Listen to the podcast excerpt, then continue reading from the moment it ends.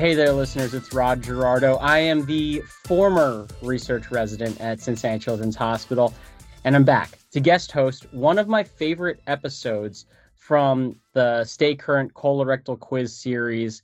We have a really special episode for you, and I, I couldn't do this one by myself. Hi, I'm Mimi Denning.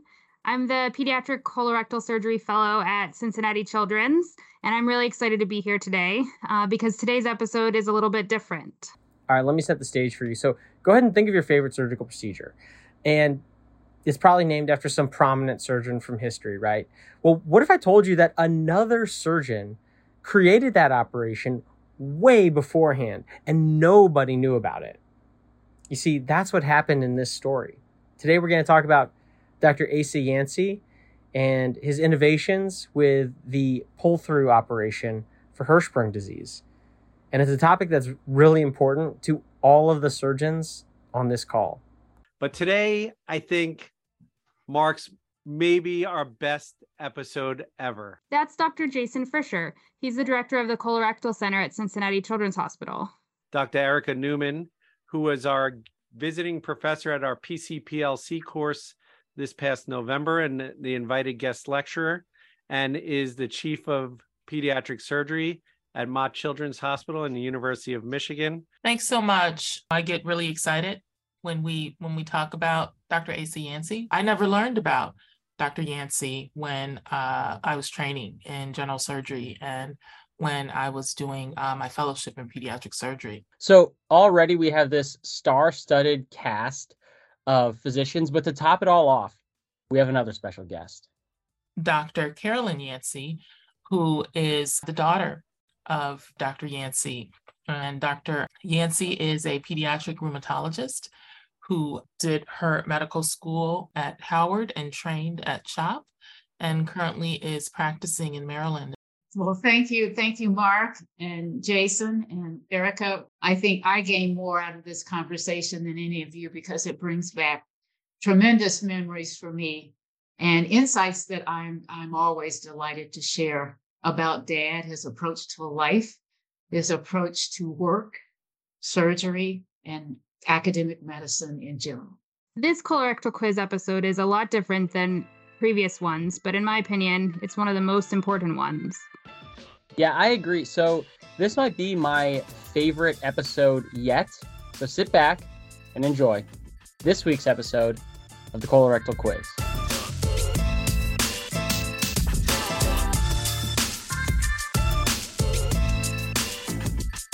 Before we get deep into the story of Dr. Yancey, let's review the history of Hirschsprung's disease, or at least what we were told about the history of Hirschsprung disease. As everyone knows, the original operation for Hirschsprung's disease was the Swenson, which is a full thickness uh, rectal dissection, transabdominal. The transanal concept came in way later, which we've talked about on other uh, podcasts. That's Dr. Mark Levitt. He's the chief of the Division of Colorectal and Pelvic Reconstruction at Children's National Hospital out in Washington, D.C. And it turns out that um, uh, surgeons were doing the operation incorrectly, and they were doing a wide rectal dissection, sort of a la a cancer operation where you take a wide mesorectal dissection, which is not really necessary or relevant uh, for um, uh, Hirschsprung's disease, but um, the nerve uh, nervi erigentes were being injured, so, this procedure led to issues with fecal incontinence, bladder dysfunction, and even sexual dysfunction.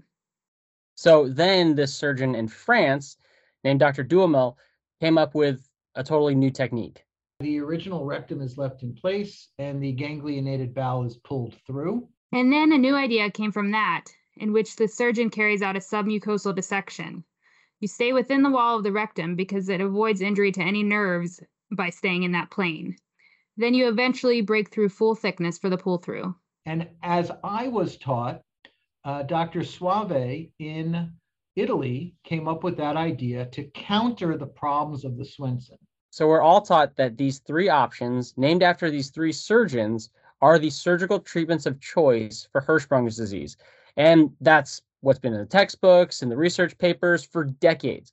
Fast forward to 2018 at the American Pediatric Surgical Association conference. Now, then I was listening to the APSA presidential address by Henry Ford. And at that time, he mentioned this issue that we are going to be discussing, and that is that Dr. Yancey, Asa Yancey, um, actually had written a beautiful article 12 years before Soave, exactly describing the submucosal dissection.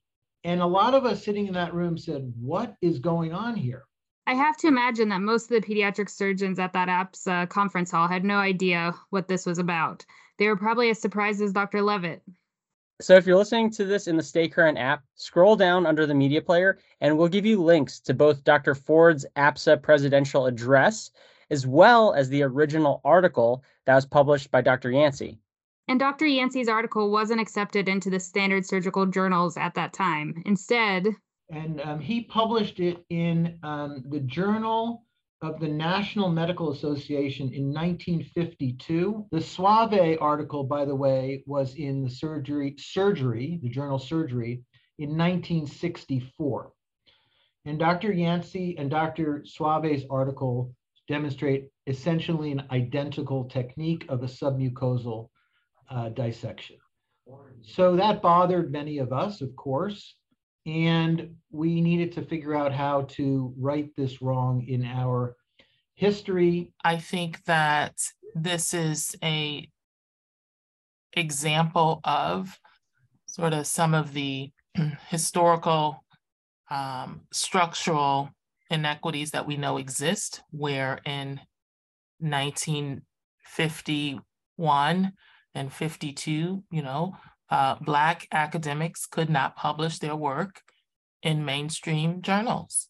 Again, that's Dr. Newman. Black academics didn't have a voice because it's very clear that, you know, this was what we know as the Soave procedure. It's just important that we uncover and find, you know, stories like this. And I bet there may be others, right? Of course, Dr. Yancey read Dr. Soave's publication 12 years after his own. So, how did he react to this duplication of his work? Anger was never a part of the history we're talking about. That's Dr. Yancey's daughter, Dr. Carolyn Yancey. It was about informing us of the facts and then emphasizing the value and the purpose of the National Medical Association and the gathering of those physicians each year, each summer, but no anger in terms of informing us. Now, there's a Dr. Soave who wrote this paper later, but the procedure was written and published in the National Medical Association Journal. The discriminatory practices of academic surgery were absolutely appalling. But according to Dr. Carolyn Yancey, there was simply it was a way of life. And dad coming to Tuskegee was a factor of those societal circumstances. He completed his surgical training under Dr. Charles Drew of Freedmen's Hospital, and Dr. Drew became a mentor for Dr. Yancey. Dr. Drew honestly deserves a whole other podcast about his story too, but that's for another time. Basically, Dr. Yancey had two options either go into the military or work at a Veterans Affairs hospital. And Dr. Drew told him to go to the VA in Tuskegee, telling him, We've got to train more Negro surgeons. And dad's objective in a short comment was to train more Negro surgeons. Dr. Yancey took that initiative and he ran with it. He established the first postgraduate academic training program in the state of Alabama for Negro surgeons. It was there at the Tuskegee VA where he developed this pull through technique. The preliminary preclinical work, if you will, was done at the veterinarian hospital there in Tuskegee, um, about a block or two from a elementary school where we went to school. Dr. Carolyn Yancey had vivid memories of her father drawing the surgical procedure out for her, the description, getting more and more detailed as she progressed through her own medical training. So I heard about this procedure many different times. But of all the advice she received from her father, surgical or otherwise, one of her father's favorite phrases came to mind. But he would always say to us, never forget where you came from. And he took tremendous pride in what the National Medical Association offered to Negro physicians at that time, straight through today. The fact that now in this environment, um, he is receiving the recognition that's much deserved. So, what would Dr. Yancey say today if he knew how much people were spreading the word about his article? He would simply say thank you, and I appreciate it. He was quite a humble person, um, quiet in his own way, very deliberate in his own way, but quiet. I'm one of the kids whose parent was a physician, surgeon, and I never felt slighted of time with dad. Both my parents, and there's a lot of credit that goes to my mother, which supported his career to the extent that it it uh, developed there was a stage where um, we waited for him to come home from the hospital before we had dinner because dinner time was family time. So, for any young parents listening to this podcast, Dr. Yancey led by example. In fact, three of his four children ended up going into medicine.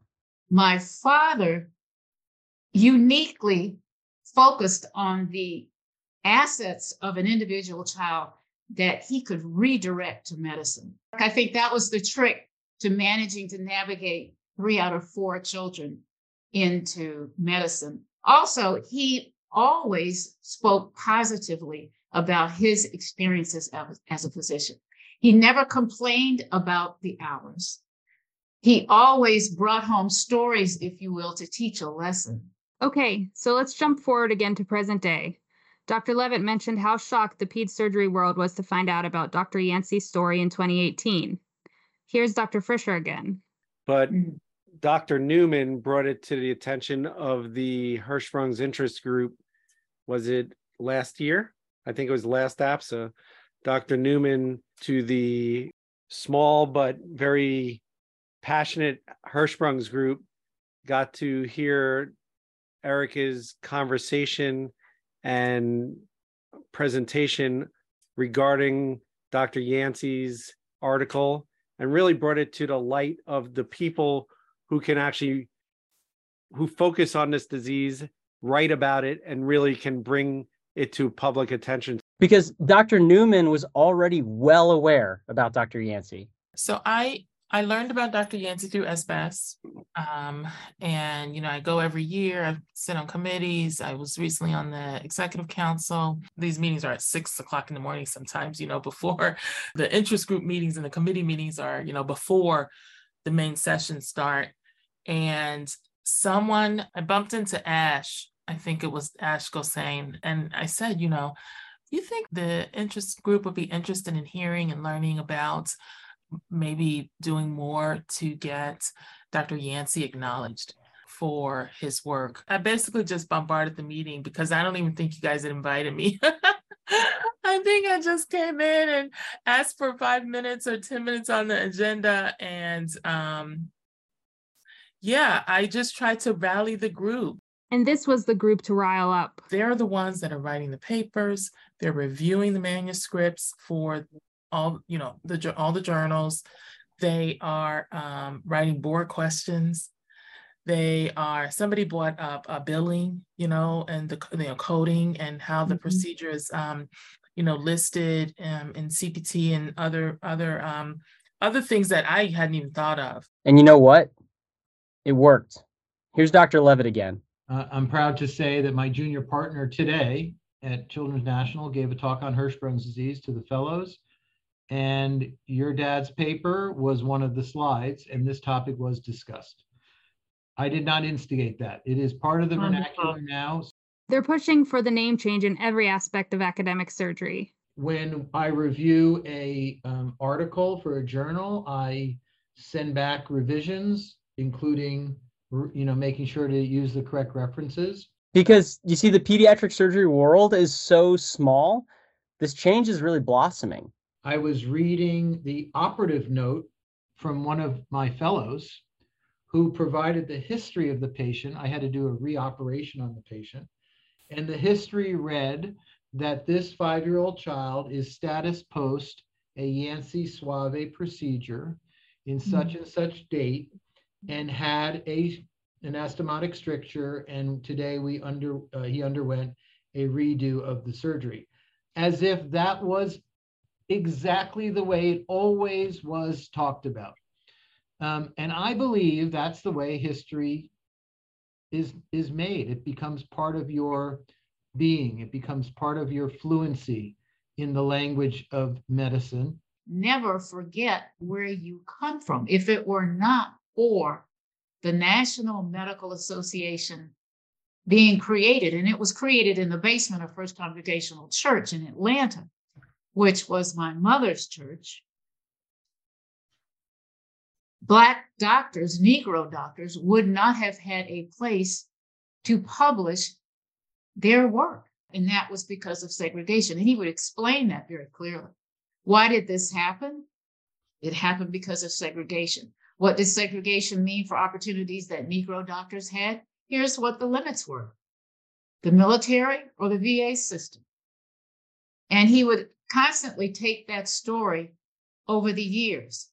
As integration began to, to come into Atlanta, certainly uh, after um, Board of Education was passed, um, he felt it was everyone's duty in the family to be a part of that. Certainly on the medicine side, he did tremendous things from his position at Emory and at Hughes Spalding Pavilion Hospital, which of course was the hospital for the colored patients in 58, 57 when he came there. And it remained that way for quite some time. I don't know if you're aware of that. So he was back and forth from Hughes Spalding on one side of the street and then down Edgewood to Grady Memorial Hospital on the other. And it wasn't until about 1964 when actually my father had privileges to see colored patients at Emory University Hospital out on the campus on Clifton Road. And, what each of you are doing is something that was a, a significant part of Dad's life, and that's always reach back reach back and train the next person, educate the next person, whether it's professional or your patients. One of the things he said in his parting presentation at Emory when he was retiring from Grady Memorial Hospital as medical director, Erica and your role up at Michigan, which is near and dear to all the family's heart, um, is exactly what he would want. Um, and Mark, you and, and Jason, um, he would he would say that's mine and us. You know, we just got to keep fighting the fight. We just got to keep one yes. one little battle at a time, one influence yes. at a time, and eventually we're going to look around and say things have changed. And excellence that all of you represent is, I believe, I think this story really highlights the importance of all the work that academic medicine has been doing to be a more diverse and inclusive field.